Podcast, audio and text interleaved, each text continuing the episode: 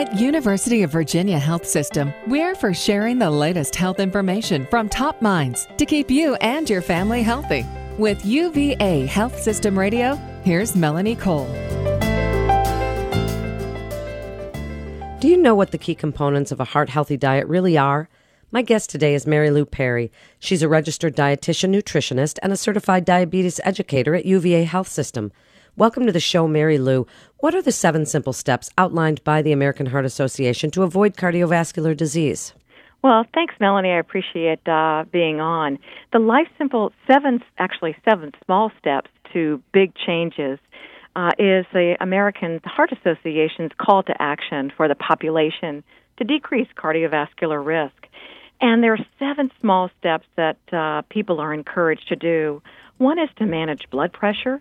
Secondly, to keep blood cholesterol at or near normal, manage blood glucose, not smoking, and if you do, to quit smoking, increasing your physical activity to at least 150 minutes a week, losing weight if you are overweight or obese, and then finally, the one that's near and dear to my heart, eating well. So those are all those things that can go into a that go into a heart healthy lifestyle and reducing the risk of cardiovascular disease or cardiovascular death. What's involved in eating healthy? People see so much, Mary Lou, in the media and all around, and it can be a bit confusing when they're hearing about carbohydrates are not good for you or fats are not good. You should eat more protein, less protein. Clear some of this heart healthy eating up for us. There's no doubt about it. There are lots of mixed messages out there, and depending on someone's uh, uh, ability to communicate, you might hear one louder than the other. But um, here's what uh, here's what we do know: people do not eat in nutrients. People don't think about, well, uh, I'm going to have two carbohydrates today and one fat today people think in terms of food. And so we have to start talking to people about eating healthy, not with nutrients, but eating healthy with real food. So, what does that actually look like? The big players here for heart healthy eating um, are always going to be fruit and vegetables across the board, no matter what study that you read, no matter what study population or what kind of conditions. What seems to really um, uh, get filtered through one time and time again is the benefit of consuming lots of fruit and lots of vegetables. We also know, so I would just say to uh, to somebody I'm working with, if they're only eating, and most of us are, or very few of us are getting the recommended amounts of fruits and vegetables. So first, just start with that uh, by adding uh, more fruits and vegetables to the way that you eat. Now, what that will mean is that you're actually increasing healthy carbohydrate, and in doing so, you're decreasing saturated fat, cholesterol, and total fat. So, uh, but you, but the patient hears it, or the person hears it as something that they can do, an actionable step that's relatively simple. I can eat more fruit and vegetables. So, uh, so I, I get why there's a lot of confusion, but we can clear that up by just some basic, simple steps. I already talked about the benefits of fruit and vegetables, and, and we also know that fish and regular consumption of fish is associated with decreasing cardiovascular risk and having real benefit. Uh, what's now recommended for the population is at least two fish meals a week. And if that fish could be some kind of um, omega 3, rich in omega 3 fatty acid, all the better. So something like salmon, mackerel, or tuna. But even if it isn't, the fact that you're consuming seafood um, or fish means that you're getting significantly less fat and significantly less saturated fat. So we know fruits and vegetables are good. We know that consuming more fish, uh, especially or about two servings per week, we also know that there's certain kinds of fat, not so much the the, the how much, but it's really about the what kind uh, when it comes to when it comes to fat. And this is also where a lot of the confusion comes from. Many people have probably heard the Mediterranean diet or heard of the Mediterranean style eating that is uh, what we think about when we think about heart healthy diets because one of the things that they do really well in the Mediterranean is eat well because they eat locally and they don't eat processed foods, they also use lots and lots of olive oil for flavoring and for cooking. So that's a real important component of eating healthy and decreasing the amount of saturated fat and increasing the amount of healthy fat. So that would be in the form of using olive oil when you can. Um, additionally, it is important to decrease uh, saturated fat as well as cholesterol. Now, what does that look like? Uh, what's the recommendation, the real food recommendation?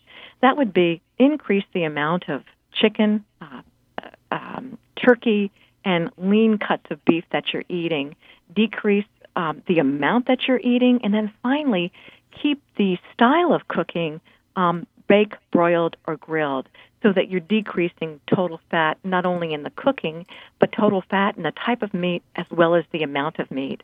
Generally, what we tell patients as a good rule of thumb is to use a deck of cards. And uh, a deck of cards is the perfect portion for uh, serving size of meat. So, so far you've got eating more fruits and vegetables, consuming healthy fats such as olive oil, eating more fish, and using leaner cuts of meat or types of meat.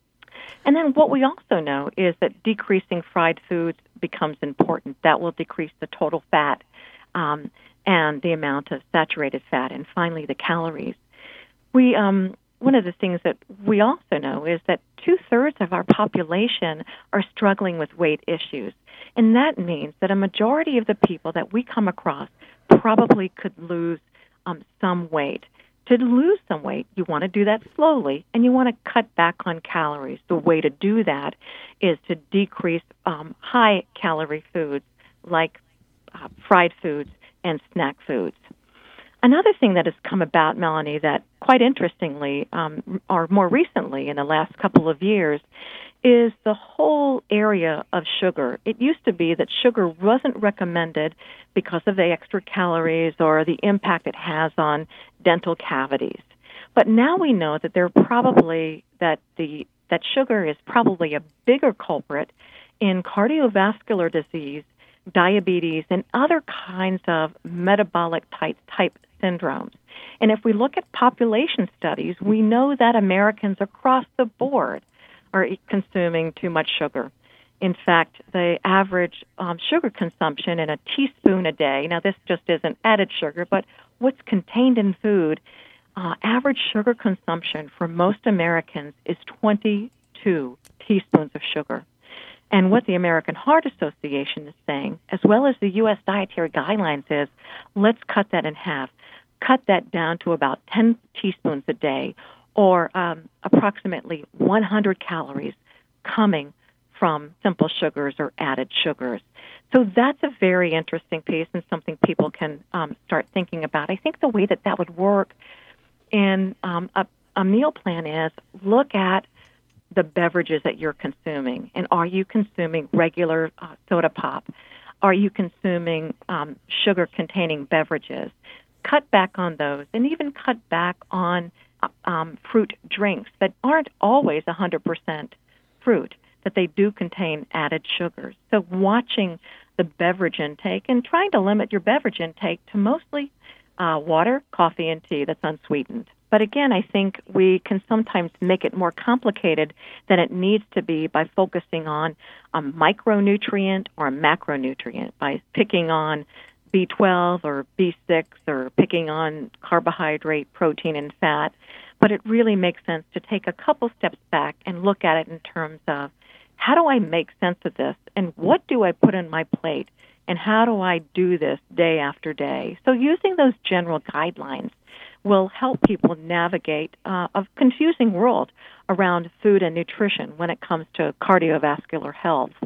Um, so, Melanie, does that answer your question? It certainly does, Mary Lou. What an amazing guest you are. I have one last question for you. What do you want people to do? Give us your best advice when they dine out to follow these bits of information that you've given us today. And they were such great bits of information. But when they dine out, they look at that menu and they don't know whether one thing is healthy or not. They see avocados. They think that's going to be healthy, but some people say that's a very high calorie, high fat food. What do you want them to know about dining out? great question, and I do want to just, uh, as a sidebar, when it comes to avocados, avocados are very healthy foods. They're very high in these monounsaturated fats, and so avocados, though are high in calories, they also pack a punch. So I would say avocados, um, on the whole, are healthy because of their healthy fat. But let me get a, uh, get to the the real question was what do we do when we go out to eat? How do we know how to maneuver these dietary guidelines or these dietary recommendations when we eat out? I think first and foremost, just remember when you eat out, most serving sizes are much too large or way too big uh, for most people, and so ask for a doggy bag even before you order just say, I want to get a doggy bag, doggy bag, or simply split the entree uh, with a friend. That way, you're cutting back on literally to half the calories and half the fat. Um, additionally, with that, you want to watch out for kind of fancified types of foods, if you will. Those are things with heavy sauces and gravies, and stick with plain things. So, like a plain steak, not a 16 ounce ribeye, but maybe a, a four ounce sirloin, which is not covered in blue cheese or not covered in some kind of special sauce. So I think you want to look for words like plain or not fried. Um, and then another thing is just ask questions. Many times in restaurants, you can make wonderful substitutions that aren't always listed or clear in the menu. So if you're looking at decreasing total calories or decreasing total fat, and on the menu French fries are served, ask your server if you can substitute a steamed vegetable in place of that um, in place of those French fries. You're going to get healthy carbohydrate. You're going to get a lot less calories, uh, and uh, you're going to get a lot more fiber. All of which are heart healthy. So I would say just kind of go armed with a healthy curiosity. Ask questions of your server and some restaurants are now partnering with the American Heart Association for um, heart healthy entrees. So sometimes you can even look for that as a shortcut to making healthier choices. The one piece of advice that I would give people when they're getting fast food is to think small. So when I say that, think like a kid. Get the kid's meal. Most times you can ask the fast food restaurant for the kids' meal. That way you're getting much smaller portions of what's been offered. So I think as a rule of thumb, when you go for fast food, think small and talk and uh, also ask the same questions about making some of those healthy substitutions. Thank you so much for being with us today, Mary Lou. It's really great information. You're listening to UVA Health Systems Radio, and for more information, you can go to uvahealth.com. That's uvahealth.com. This is Melanie Cole. Thanks so much for listening.